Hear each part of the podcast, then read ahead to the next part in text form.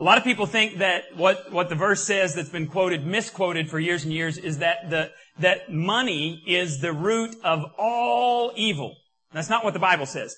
The Bible actually says that the, the verse that they're misquoting is that for the love of money is a root of all kinds of evil. It doesn't say that, that having money is wrong. In fact, many people in the Bible were extremely wealthy.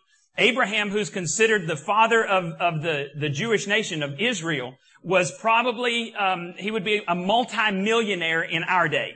Um, you've got all kinds of folks that had a lot of money. Um, David, King David, and King Solomon, they were both uh, kings. Solomon was David's son, and David was probably the most beloved king of the, the Jewish nation. They were the richest men of their times. In fact, Solomon had so much money that people would travel from all around the known world just to get a glimpse of his money and to hear his wisdom.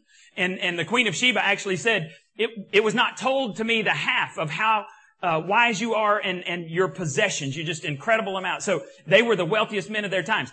Joseph of Arimathea, he's the guy who actually gave Jesus his uh, tomb to be buried in. He was a very wealthy guy. So the Bible is not against wealth. The Bible teaches against the misuse of wealth. And so we're going to look at some things today. James, we're continuing our study in James. James is kind of like the wisdom book of the New Testament, like Proverbs is the wisdom book of the Old Testament. And we've learned all kinds of cool stuff from James in this series. We've learned how to treat people right, whether we do it or not. We at least know that. We've, we've learned how to avoid arguments. We've learned that we're not supposed to, to play favorites with other people. We've learned all kinds of cool stuff. Well, today, what we want to do is learn how to be wise with our wealth. And James mentions four things that you should not do with money. Four prohibitions. He's very much against misusing money, and let's look at those. Starting uh, with number one. That's a good place to start. Don't hoard it. Don't hoard it. Talking about money. H-O-A-R-D, in case some of you misunderstood me. James 5, 1 through 3 says, Look here, you rich people, weep and groan with anguish because all of the terrible troubles ahead of you. Your wealth is rotting away and your fine clothes are moth-eaten rags. Your gold and silver uh, have become worthless. The very wealth you were counting on will eat away your flesh in hell. He's pretty harsh here. These are probably the most negative words in the whole New Testament. He talks about the misuse of money. This treasure you have accumulated will stand as evidence against you on the day of judgment. So here's the issue. God says He's not against saving. Um, if, if you come to Financial Peace University, you'll understand, and, and we've taught here that God is very much for saving. What God is talking about is hoarding money that you don't need, stockpiling it just for the, the sake of having this huge pile of money and putting your faith in money and not in God. And in fact, we'll talk just a minute about what the Bible says. You are supposed to save, but He says not to hoard it um, God says that, that He wants His money in circulation so that it helps other people. Now, in the New Testament times, there was one of three ways that you could hoard money, and He mentions all three of these in the verse. You could stockpile food, you could collect clothes, and you could gather precious metals and jewels. That's the way wealthy people would show off to others how much money they had. They would have all of this food. They would have incredible parties with so much food that they would be throwing it away. They would wear all of their really nice clothes because if you ever hear of somebody who wears purple um, clothing in, in the New Testament, purple was a symbol that you had a lot of money. So if you were wearing a purple robe or a purple coat, that meant you were very wealthy. And then we talked about a few weeks ago not playing favorites. And we said that in the book of James, um, if, if a poor man comes in and a rich man comes in, and we talked about that, that the literal term there in James uh, chapter 2 was that if a rich man, Goldfinger, were to walk in, he has so much jewelry on his hands that he was nicknamed Goldfinger. That's what we're talking about, having all of this stuff and all, the only reason you have stuff is to show it off. And, you know, even if you're not, even if you're not a spiritual person, if you're, if you're not a Christ follower and, and you hate the church thing, welcome, this is the church for you. We, we are the church for people who hate church. Uh, we do goofy things just for you. So, um, feel welcome and, and you don't have to tell anybody that you hate church, but if you're here, great. We're glad you're here. So, um, even if you're not a spiritual person, this makes sense. Because think about this. What are the types of things that you hoard? And James says everything you hoard deteriorates. Whatever you accumulate deteriorates. So think about this. The, the, the clothes that are moth-eaten, are they the clothes that you wear all the time or the ones in the back of the closet? Back of the closet. Okay, you're awake. I'm checking the food that that uh, that decays and rots is that the food that you eat on a regular basis, or is that the food that's in the back of the refrigerator for three months? We grow new life forms in our refrigerator because we've had too much food and we waste that stuff. That's what he's talking about is all of this junk that's in the back of the refrigerator. The purpose of wealth, God says, is not to be hoarded. Yes, you save some for, for the, the rainy days, but He wants His money in circulation. Last week we talked about a man in Luke chapter 12 who was very successful. He was so successful that he said, look at all my crops. My barns will not handle my crops. I know what I'll do tonight. I'll, I'll tear down all of these barns and I'll build new ones and then I'll have so much all I can do is sit back and relax. You remember what, what God said? What happened to him? Because that very night God says, you fool, you're going to die tonight. And who's going to keep all of the stuff that you have? So what, what the Bible is saying is, um, keep your stuff in circulation. Don't be like the dumb guy who thought that he was smart, who hoarded all of his wealth, and then he died and, and other people got to use all the stuff that he uh, accumulated. Now James moves on to a second issue. Not only are we not supposed to hoard it, but God is concerned with how we get our money. And here's the second thing. He says, don't steal it. And some of you are going, ah, I don't steal. Don't say that yet. James chapter 5 verse 4. For listen, hear the cries of the field workers whom you have cheated of their pay. The wages you held back cry out against you. The cries of the reapers have reached the ears of the Lord Almighty. Now again, think back to New Testament times. If, if you've ever been down um, to, uh, I guess it's Spring Street, if you've been down there by the railroad and, and tried to hire daily workers, this was the situation in all of the New Testament. All right, so you would have some folks down there who would just be standing around at the town square. The the wealthy landowners would come and they would hire them for the day. And and abuse and misuse of money was rampant in this time because the guy could hire you and he'd say, "Okay, I'm going to pay you this wage. You go, you work all day, and then the guy says, "I don't like your work." And he would send you home. You had no recourse against this rich landowner. He not only kept your money, but he got your work for the day. And this is the stuff that James is criticizing, is abusing people with money, stealing things from people that, that, uh, that you, that legitimately you owe money to.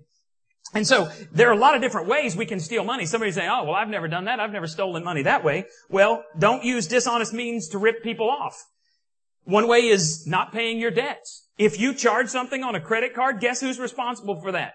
You are, not the government, not your church, not your family. You are responsible for that. And, and that is ripping people off if you don't pay back what you have charged. If I charge too much, if I sell a used car and I don't tell you about major repairs that that thing needs, then I am ripping you off. I'm stealing from you. If I cheat on taxes, oh, don't say that. If I cheat on taxes, I'm ripping off the federal government. If I waste time and I'm being paid for that time that I'm wasting, I am stealing from my employer. There's lots of different ways to steal, and God says He is very much against stealing from others. There's a third thing He says about money. He says, don't waste it. Your life here on earth has been full of luxury and pleasure. You have made yourselves fat for the day of slaughter. Now, I'm not about to tell you that you should not have nice things, but I'm going to tell you that the Bible says if you can pay cash for something and it doesn't hurt your family's future, then by all means do that. But don't go do it on credit. The Bible is against using too much on credit.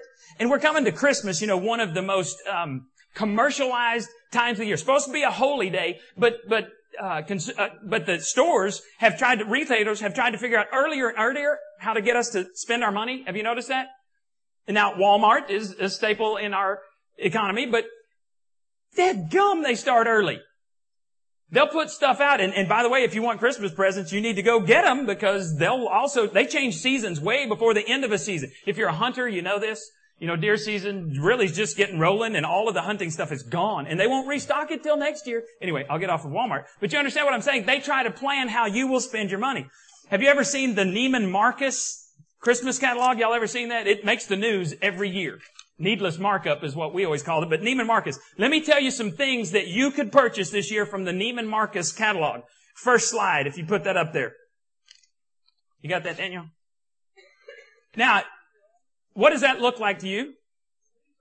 An end zone. You win the prize. You could purchase the entire end zone from Texas Stadium. All right? And they will come and put it in your backyard. Let me read this. To honor battles won and heroes lost over 38 glorious years, you can put 530 square yards of sporting history into your own backyard. An entire Cowboys Texas Stadium end zone. Our exclusive package also includes VIP treatment for the last regular season Cowboys game in Texas Stadium. Your crew gets a pregame photo, gets pregame photos in your end zone with Jerry Jones. A luxury suite for the game and a once in a lifetime post-game tailgate party on your soon to be new backyard. Complete with Cowboys cheerleaders, of course. That's really in here. Um, there's also autograph memorabilia, all this stuff, and and you'll get to go to the first game in the new stadium. And Jerry Jones, out of the generosity of his heart, will donate all of your five hundred thousand dollars to the Salvation Army. That's not wasteful. Oh, I like this next one. I found this next one. I, I actually kind of would like one of these. This is called an envelope. M as in mom. Pretty cool looking thing. Listen to the description. Uh, what if you could rebuild, rearrange, and reassemble your garden retreat as quickly as you rearrange furniture? Step inside our envelope and you can. It is a massively cool 15 foot by high by 14 foot wide by 17 foot deep creation of functional art built with a steel frame. All its hinged wood panel frames open, move, and close at your whim. Show the next picture. You got the next one? There we go. That looks like an outhouse. It looks like looks like the old time rest stops on Texas highways as you go way out in West Texas by El Paso. It's vented. I, am not sure. Did you slam that door, Alex? I saw that was open earlier. Just push it out and pull it back. Oh, and this, this is one of only 10 of such structures created by some dude, I don't know his name, an internationally famous architectural pioneer slash artist. 10 of them. You know how much? $100,000. Or, okay, here's one, here's one. I love this description. You can go ahead and pop that one up there, Danielle. In this age of, listen to this, in this age of soulless downloads and MP3 mumbo jumbo, this was somebody who doesn't have an MP3 player or has never downloaded anything. We gleefully turn to that transcended, or treasured, I'm sorry, I can't read, icon of our American pop culture childhood. Most of y'all, y'all don't remember these. I do, so I'm showing my age. The 45 RPM single.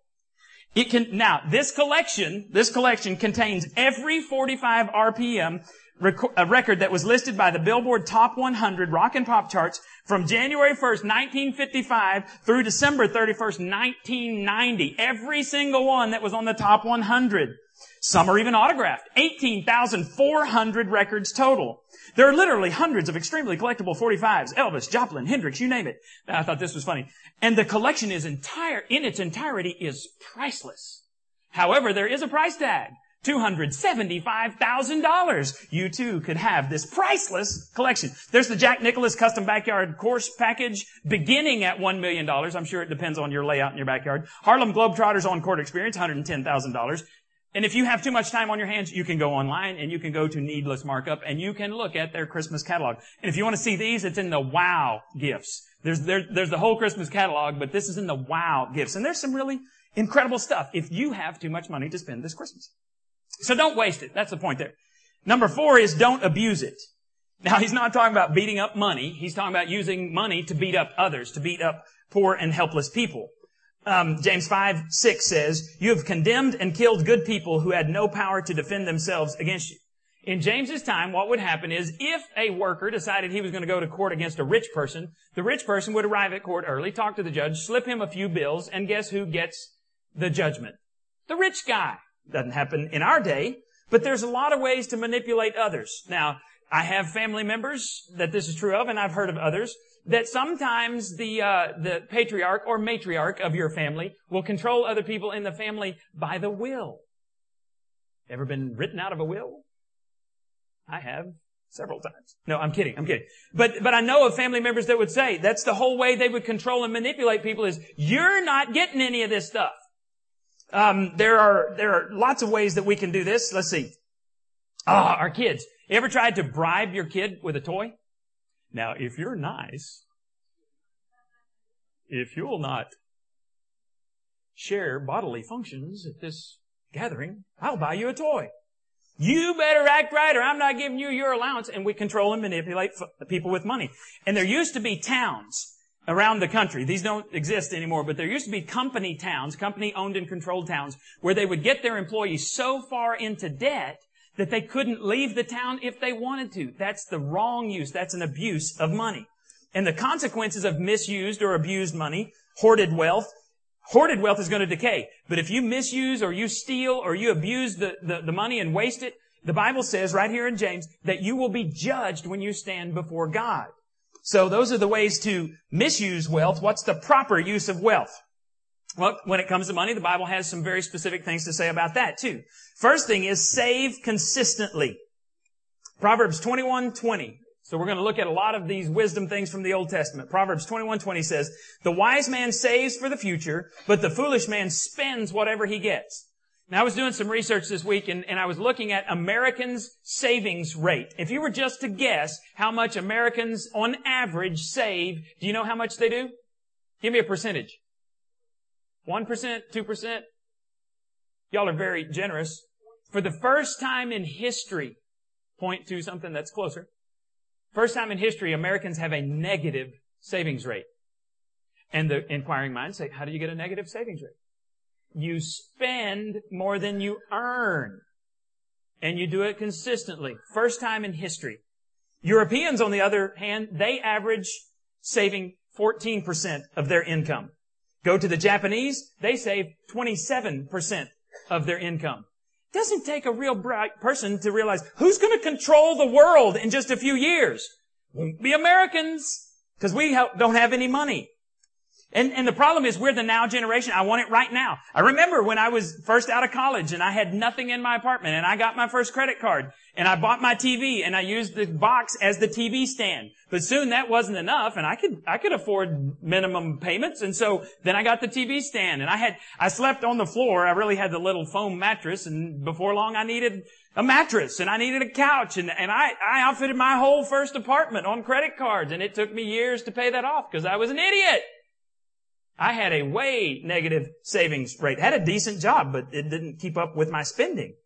Bible says save consistently. And in order to do that, you're going to have to budget. And in order to, to live on less than you earn, you're going to have to cut up credit cards. You realize that's what this is? This is from our folks who've been doing Financial Peace University.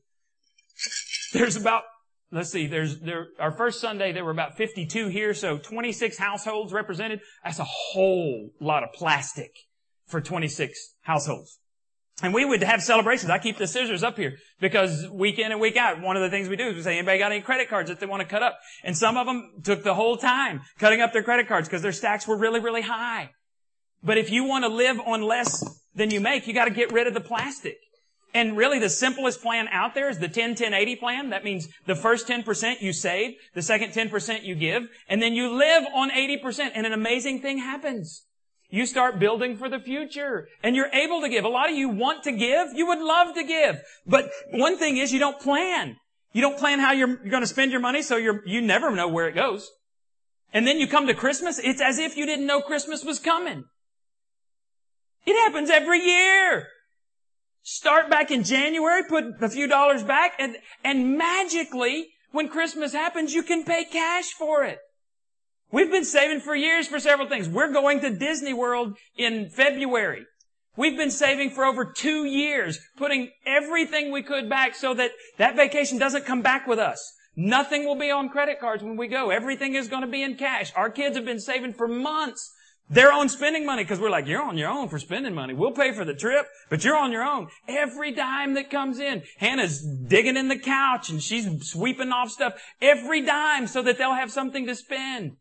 We don't want to bring that vacation back with us, but you got to learn to live on less than you make. So save consistently. The next thing is about money is make it honestly. Make it honestly.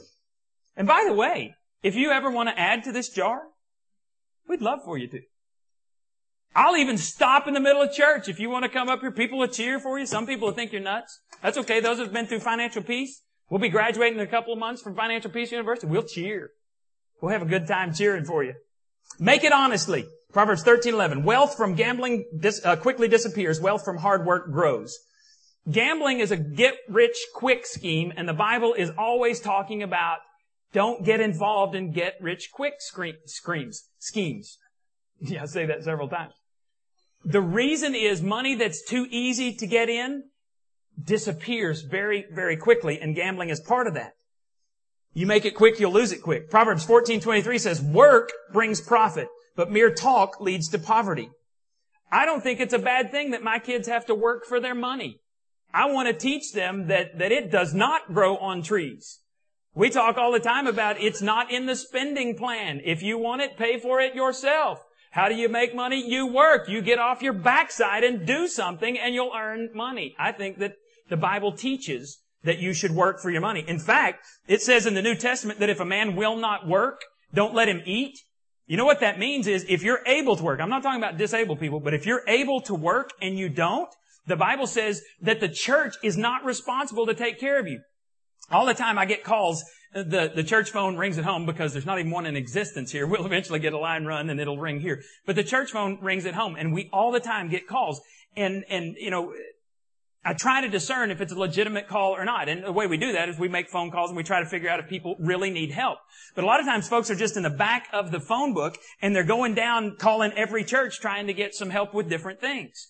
And what I'll do a lot of times is I'll send them to the different charities around town. I've had people come up here and, and this, again, I'm not trying to be judgmental, but a lot of times folks who know how to work the system, they'll wait until right before church on a Sunday morning. They'll come in and say, I gotta, I gotta see the pastor and they'll want money because they realize the pastor's um, about to go up and preach, and so he'll just give them money to get them off of the, the property. I've had folks come up before weddings. I've had folks come up before youth stuff trying to get money, and, and so there's a really cool thing around here. The uh, Salvation Army and the police department have have this system where if you go down to the police department, they'll actually provide you a room, and it's not in the police department. That's a cool thing. Sometimes I tell them that, sometimes I don't, because I'm just trying to see if they're if they're legit or not. If they'll go to the police department, they can get a motel room paid for free.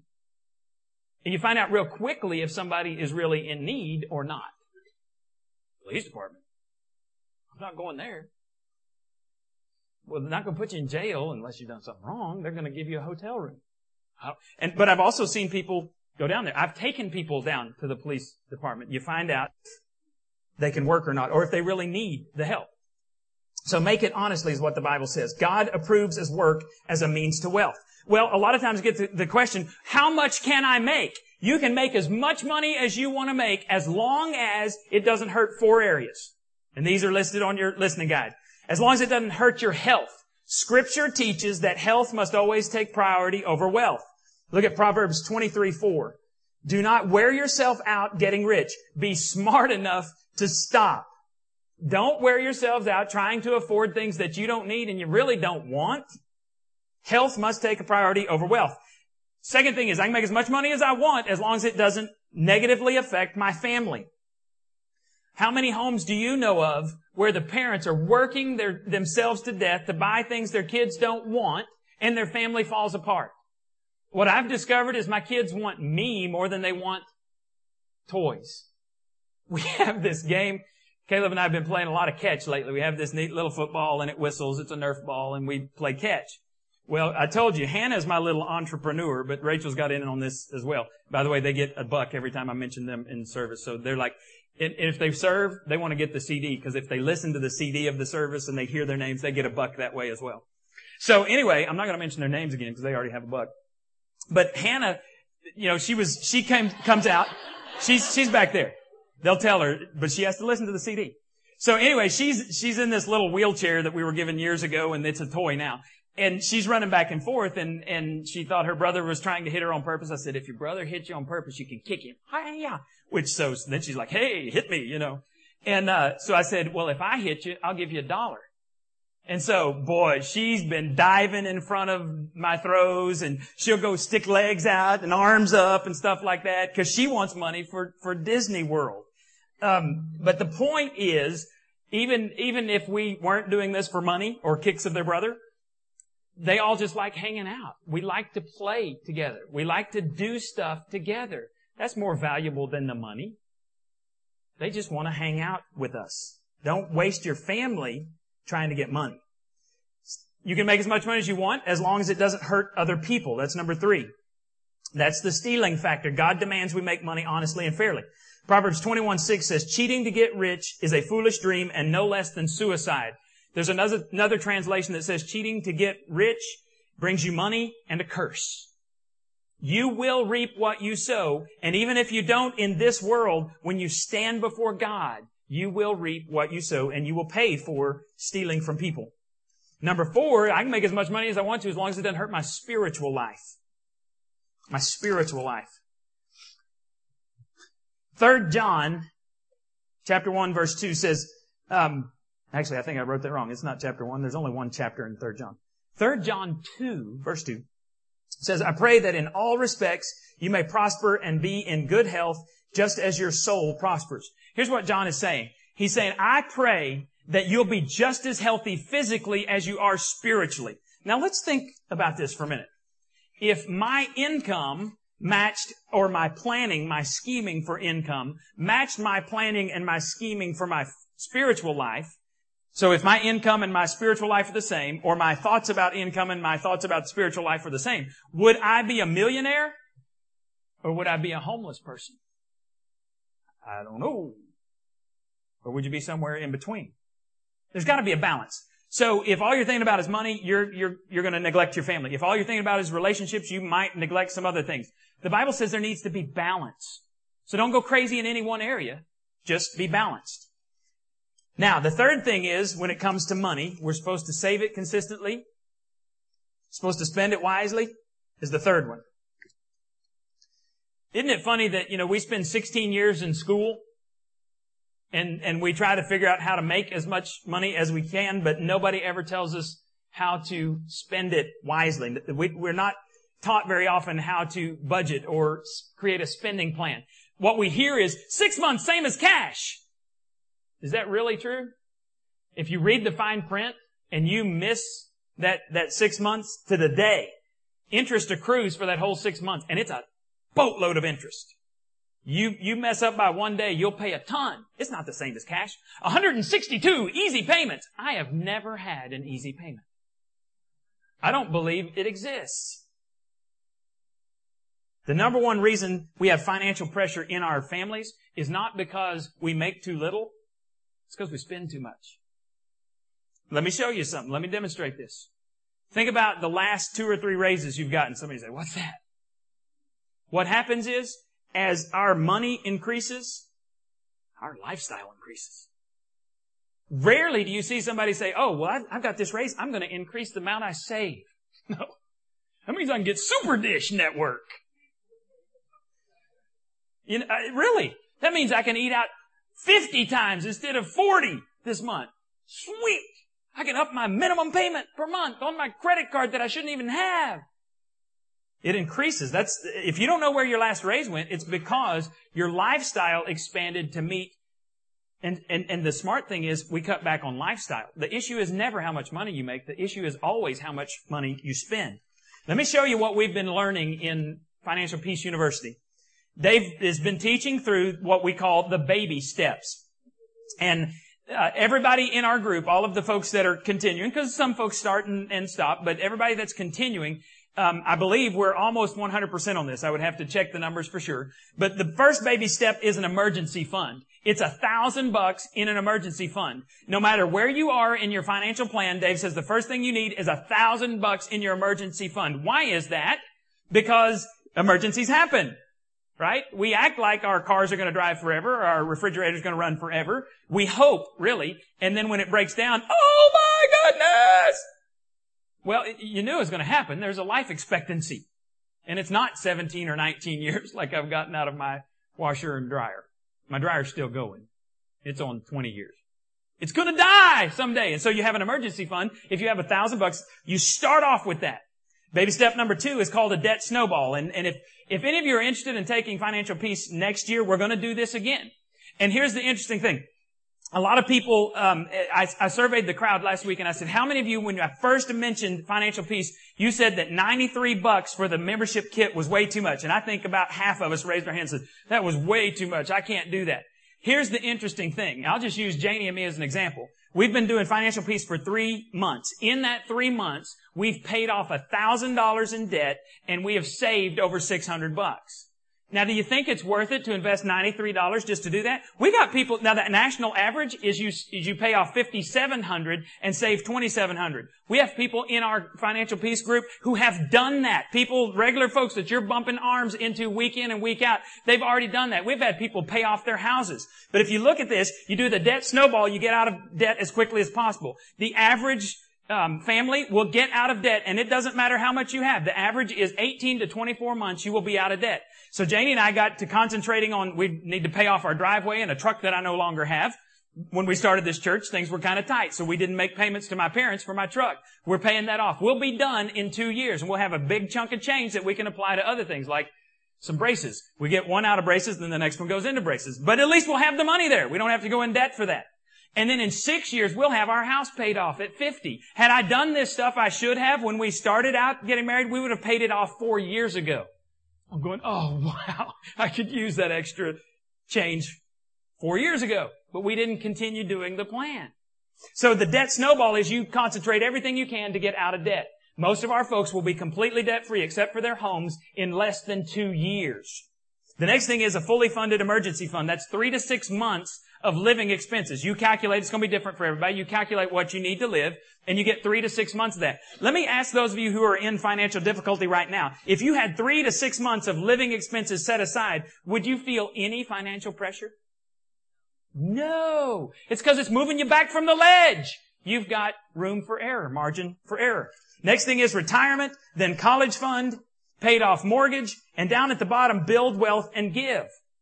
I'm going to ask our folks last week, I said, was the $93 worth it? Three months in, do any of you regret coming? They said, no, it's totally worth it. We would recommend anybody go through Financial Peace University. The way you get financial peace is be smarter than you've been before with your money. And one of the smartest things you can do is go through financial peace. We, we hope to offer it at least once a year as long as, as we've got folks who are interested in going through or have pressure. So that's to spend it wisely, number three. Number four is give generously. This is what the Bible expects from you. Give generously. And by the way, in, in Dave Ramsey's program, the first thing you do, every church that's ever done Financial Peace University, the giving goes up because one of the first things he teaches is when you budget at the very top, the very first line is give 10%. If, if folks in, in every church I've ever been in, if folks there would have tithe, just the folks that are members would tithe, no church around would ever have financial difficulty. And that's what the Bible teaches. And then the second thing is he, he teaches you all these other stuff. But the last thing that we're looking at that the Bible teaches about money is to give generously. Some of you can't give because you are bound up, literally, you're handcuffed to debt. And so no matter how generous your heart is, you don't have any money to give. Man, we could be so much smarter. Proverbs 11:25 says, "The generous prosper and are satisfied. Those who refresh others will themselves be refreshed." When generosity is a quality of your life, God recognizes that He can trust you. God doesn't pour out His blessings on just anybody. He looks for obedient, humble people. When they're obedient and humble, God has promised He'll get involved in your finances. And see, one of my favorite verses I quoted a couple weeks ago is, is Philippians 4.19. My God shall supply all of your needs according to His glorious riches in Christ Jesus. God's got all the money He needs. He doesn't need your money. What God wants is your heart. And if you're not willing to give, all the time I have people say, oh, you, you don't understand my situation. I'm like, dude, I've been in every situation financially. I understand. Well, do you know how much that would be? I'm, I'm pretty good at math. I know how much 10% is. You just move it over one decimal place. I, am pretty good with that. You don't un- Yes, I do. I understand because I, I've consistently, we've consistently written those checks. And, and Janie, I, I told you a few years ago when we started the church, there was one Sunday where we did not have enough money in the bank to cover our tithe check. And Janie didn't tell me this, but she thought about not writing the check. I'm like, I could never ever again preach on this with integrity if you had not written that check. How could you not write the check? We went to see some friends and while we were there, they said, you know, God has blessed us. We're going to give you some money. And, and we almost bawled because it was more than enough to cover the tithe check. It was enough to get us through and, and just stuff happened.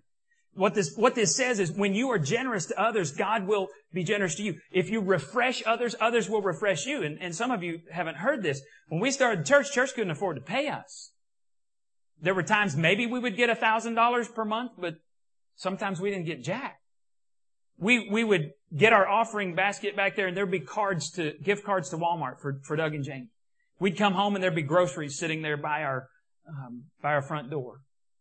We one time had somebody come in, they knocked on the front door and they swore it wasn't them, but they were lying. I, you know, I saw through. They came in and filled up our pantry. Um, it was at least 350 bucks worth of groceries. And Janie just wept. The principle God says is, if you'll give Him your life and see what He's after is your heart. He's not after your money. But your heart is represented by your money. Your, where you spend your money represents your heart. Seems like Jesus said that. Where your treasure is, your heart will be also. Where the money flows, that's where your feelings go. That's where your attachments go. And God says, if you'll begin to fund my kingdom, I will guarantee that I'll be involved in your financial future. And the reason some people work their rears off for this church is because they are heavily finance, uh, financially invested in this church. And it is ownership when they give to the church. And they want to make sure the doors are open and the, and the, the doors were open. They want to make sure that, that we don't have to close down because we can't pay our bills. They want to expand our ministry because they really believe what we're doing matters for eternity. And I'm just going to bold, you know, I used to, whenever we first started, I, I was very reluctant to preach on money because I've been in traditional churches and people get ticked off when you start preaching about money. You're meddling. Well, I just decided if, if, if it says it in God's Word, we're going to talk about it. So we talk about sex, we talk about money, we talk about adultery, we talk about giving. If it's in God's Word, it's, it's fair game. And we're going to try to be as open and honest as we can. And then, you know, we, we don't go about guilt. God's not about guilt. If God convicts you, that's between you and God. Don't blame me for, for reading what the Bible says. If I want to live abundantly, the Bible says I've got to give abundantly. God wants us to be financially free, but let's just be really, really honest for just the next couple of minutes. If your finances are in a mess, finances aren't even the real issue. The issue is your life is in a mess. Finances are just a symptom. The real issue is God is not the manager of your life. When God's the manager of your life, you're willing not only to give your heart to Him, but you give your pocketbook as well, your, your billfold, your checkbook, whatever you call it. The main issue is God is not number one in your life. And maybe today's the day that you need to get that straight. We baptized some folks last week. We baptized Leighton Kennedy. He was going back to, you know, he just finished basic training, got to come home for a little bit. I got to talk to him um, about how he gave his life to Christ. And he said, you know, I had been through church, graduated from a Christian school. He said, never took it seriously until I got to basic training. And, and I don't know exactly what it was that, that caused him to think that maybe I should get serious about this, but he said, he said, I can tell you that right now, my relationship with God is the number one thing in my life. And I was like, sweet. I said, we're going to pray for you, dude.